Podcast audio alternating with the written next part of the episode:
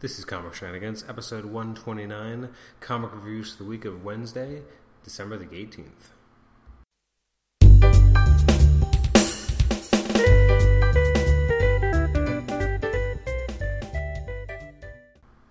Welcome to Comic Shenanigans. This is episode 129, the comic reviews episode for Wednesday, December the 18th. I'm your host, Adam Chapman. Thank you for joining us for the show.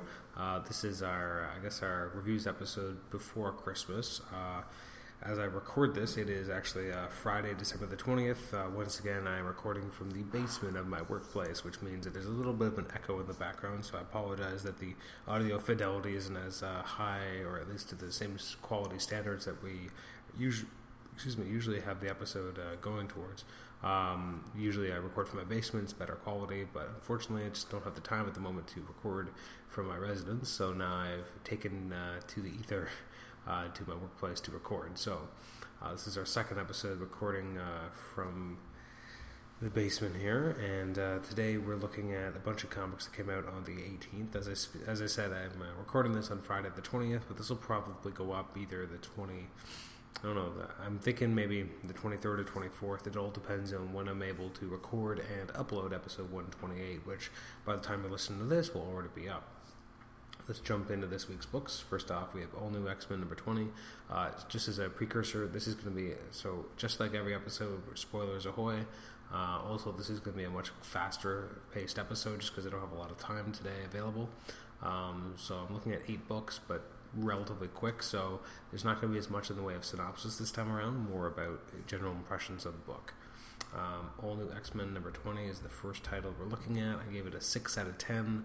Um, I like the Bendis writing for the most part. I mean, it kind of tiptoes around what actually happened in X23, which, if you don't know what happened to X23 in Avengers Arena, it's a bit of a pain in the ass because they don't actually tell you. They kind of allude to it, but if you don't know, you're not going to get to find out, which is kind of stupid.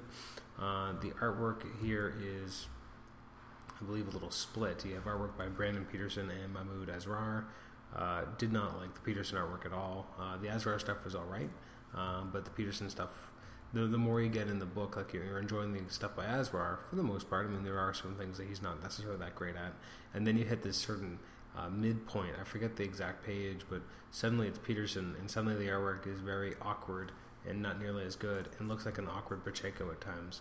Um, the idea here is that X23 is now out of Avengers Arena. She's back with the X Men. She's been saved by the old new X Men, um, and she comes face to face with the uh, the original X Men, including uh, particularly Cyclops, as he tries to kind of calm her down. Um, again, it's there's not a lot here that really explains where she's been and how she got out of what happened in Avengers Arena because Avengers Arena everyone was basically found, but somehow I guess she wasn't. I, there are some question marks which are unfortunate because I don't think there should be question marks at this point. Um, it's you know I think the art just really bugged me on the second half. Uh, going back to the Purifiers, um, I know Bendis hasn't really written anything with them yet, but I'm don't care enough for them. And then the, the big reveal, I guess, at the end here I didn't realize how much I was going to look forward to the trial of Jean Grey, but in comparison to this, I'm really looking forward to it. I just found the idea of finding X23 is fine, and the weird idea that Cyclops is attracted to her is a little weird, but alright, whatever. I'll go with that. It's more the the latter half or they're going to go up against the Purifiers, who, again, I'm kind of done with as villains because they just keep throwing him out there. Now it's Stryker's son, and he has powers of some kind. I didn't really care for that. So I gave it a 6. Uh, next up is Batman and Two Face, number twenty six. Ah, this this was all over the place too. I mean, it had some interesting ideas. I'm going to give it a six though. Um, I don't think it really capitalized on any of those ideas. Uh, you have, uh, you know, kind of a childhood friend of, of Bruce Wayne. He is basically, you know, she's in his custody more or less. Um, she's kind of a bitch about it, and she wants to to get out, wants to you know protect herself from Two Face. Um, I just this felt like a rare misfire for both Gleason and Tomasi. Um, the artwork by Gleason was surprisingly not like not anywhere near his best. I thought his the the faces were really off. Um, this, felt rushed. Um, this wasn't his best work. And then Tomasi, I found the script a little lacking here as well. I, I liked how Bruce himself was written for the most part, but it, it, it, just felt like there was a lot of talking, but not necessarily good talking. And by the end, I was just kind of happy the issue was over, which is not how I usually feel about Batman and, uh, which I guess is its official title now, Batman and blank. Um, usually I like the book a lot more, but not this time. No, not at all. So I gave it a six. Uh, next up is Harley Quinn number one. Ugh, I gave this a three out of ten. I don't even know what I gave the last issue. This is garbage. I'm, I'm being nice because technically speaking, there is some, you know, skill somewhere in here. I just don't know where it is. Uh, it's written by Amanda Conner and Jimmy Palmiotti. It's uh, artwork by Chad Hardin. It's very clear that this they're basically trying to make Harley Quinn the new Deadpool uh, for DC. Um, that being said, I just I found it so boring. I, I don't I don't like if they're to write Harley this way. I would at least like her to be in her traditional costume as opposed to her weird slutty horror costume from Suicide Squad. Uh, I don't like the costume. I don't like how she's being ridden all that much. I like her when she's, you know, crazy, but there's like a there's something in there, a hidden intelligence or something. Here, she just seems like an idiot. Uh, traveling with her her beaver, like that's really. Um, uh, and she's inherited like she now has this place in Coney Island. This is terrible. This is not a good book. Be, it's gonna it's gonna sell extremely well. I'm sure it's gonna sell gangbusters because it's Harley Quinn. It's a number one, so she's a, a beloved character from the Batman animated series. Um, it's a number one issue. I mean that right there is enough to get a lot of people buying it. Uh, people like Palmiotti and Amanda Conner. Um, so those are, those are all reasons why people are going to read this. Unfortunately, it's trash. Uh, so I gave it a three. Next up is Scarlet Spider number 25, the last issue. And I thought this was kind of an uh, anticlimactic issue. I mean, you, you start and it's starting off in a completely different spot than we saw in the last issue. Um, sorry, I should say it's written by Christopher Yost, artwork by David Baldeón. Um, I, I, just found like it starts in like Monterrey, Mexico, and Aracely is there, and then you have uh, Kane shows up, and then there's no discussion of what's happened.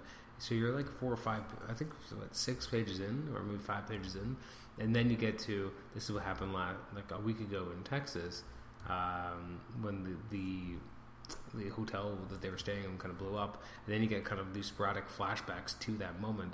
I just found it kind of removed the sense of urgency to the entire thing because I think it would have been more interesting if we got to see the explosion, got to see the immediate aftermath and like the desperation of the fight, and then we and then he survives instead of already knowing he survives and kind of having this weird road trip with Aracely and then getting this flashback.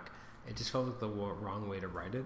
Um, the artwork was pretty good for the most part. Again, I, I found that there wasn't necessarily a, a lot of good uh, wrap up to the storylines for Scarlet Spider. He just kind of leaves and because he's a monster.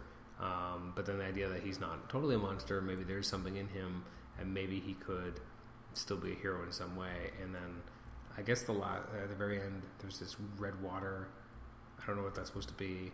And then I guess we're going to see a new Warriors because that's where Kane's story kind of continues along with the Race. So we'll see how that goes. I'm to give, but I'm to give it a six out of ten. Um, some strong ideas, but the narrative wasn't as strong in terms of how it was written and the order of which the uh, narrative was kind of unspooled to the reader. I think it could have been a lot better. Um, the artwork, again, a little inconsistent at times, and I, I, really miss Stegman. Stegman was so good for this book, and ever since he left, it's just been uh, sad that he's not on it anymore.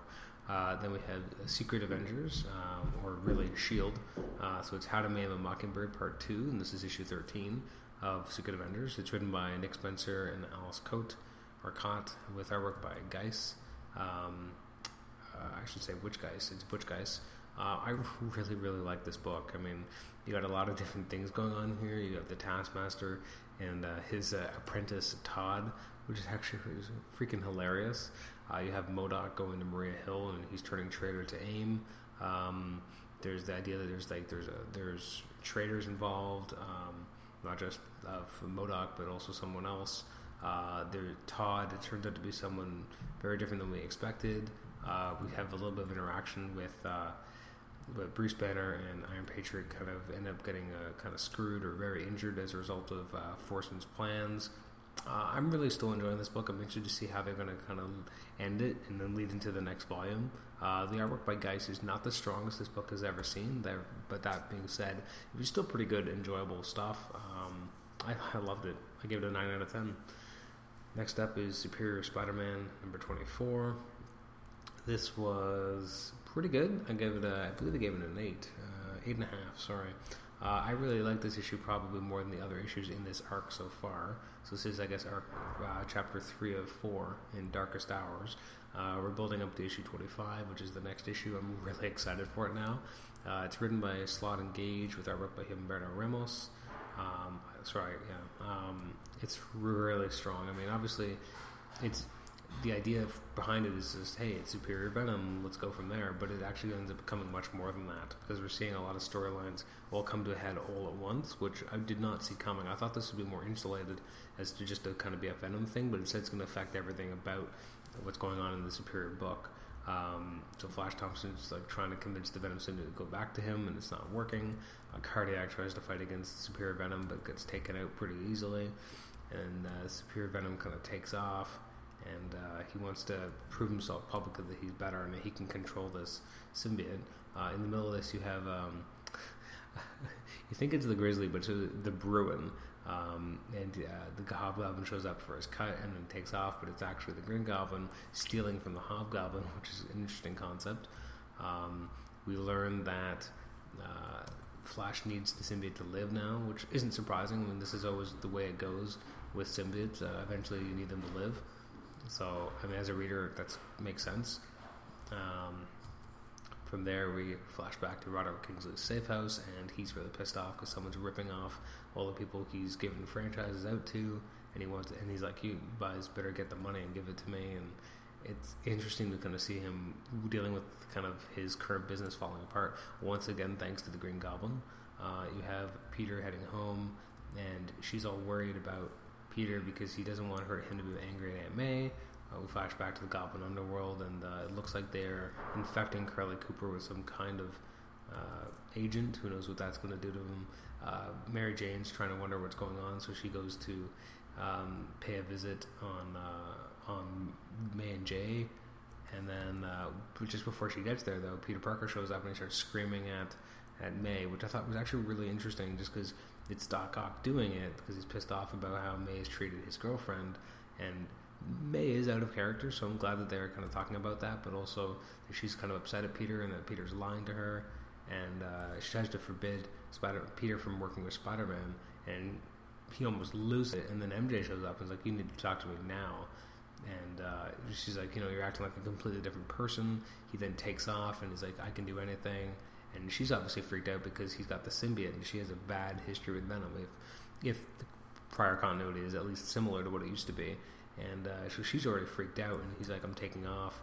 And then uh, she's screaming, and then into the apartment of May and Jay shows Captain Watanabe, who's you know from following May, uh, sorry Mary Jane, and now she wants Mary Jane to come down to the station. So there's a lot of shit going down all at once, and then we flash to um, you know all these villains are trying to get you know more funds so they can pay off the Hobgoblin, and Superior Venom shows up. Um, which is pretty cool. And then you have Mary Jane's trying to figure out what's going on. She gets one call, and she calls uh, the Avengers and says, you know, you gotta you gotta go after Spider Man. That he's been controlled by the Venom symbiote. So there is so much shit packed into this one issue, and yet it feels a little bit more organic in this issue. And the artwork by Ramos is spectacular, or superior, I should say. So I gave it an eight and a half out of ten. Uh, next up is probably my favorite book of the week, Superior Spider-Man Team Up number eight. Um, I'm I'm loving this book in general. I'm gonna be really sad when Chris Yost is done. Um, I didn't even expect this to be a strong issue. I mean, you have Namor on the cover, and it's kind of ridiculous looking. Um, but the actual issue is fantastic. Uh, artwork by Will Sliney or Slaney. I don't think I've ever seen his artwork before, but it's really good. I like the colors by Antonio Fabela. Uh, Yost again on writing. And it's all about Doc Ock basically having a crisis of faith because of what he almost did in the last issue when he tried to, you know, control the Sinister Six and almost caused the death of everyone in New York. And now he's kind of realizing that it, because of him, Spider-Man was also almost responsible for the destruction of New York City, and not Doc Ock. Um, sorry, not Spider-Man, Doctor Octopus.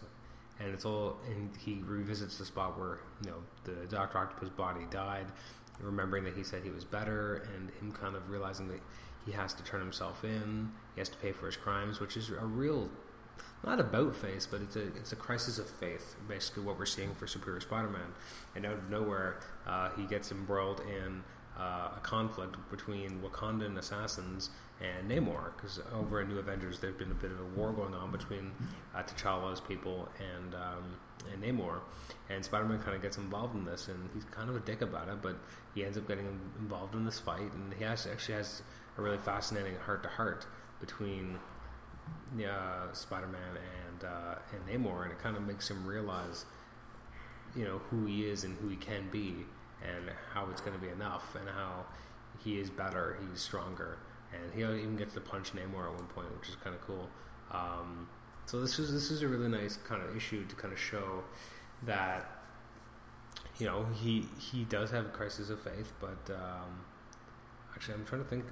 I think uh, this issue is the uh, let's see, someone else has become the editor on this book. I don't know. Uh, regardless, I think I, I, think we still have an issue or two left with uh, with Yost, but in case we don't, this is a great spot to leave it.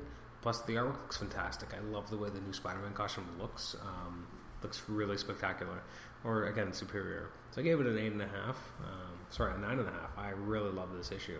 It was extremely well done. One of the best issues I read all week. And then the last issue I have to talk about today, so we're only about 16 minutes, so this is a quick one, is uh, X Men number 8. I'm digging this storyline. I'm not always a huge fan of the Dodsons, but they're doing a good job here.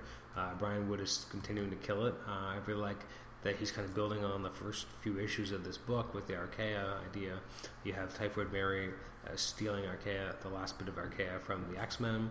Uh, there's some great stuff with Psylocke and, uh, and Rachel Summers having a bit of a, a back and forth.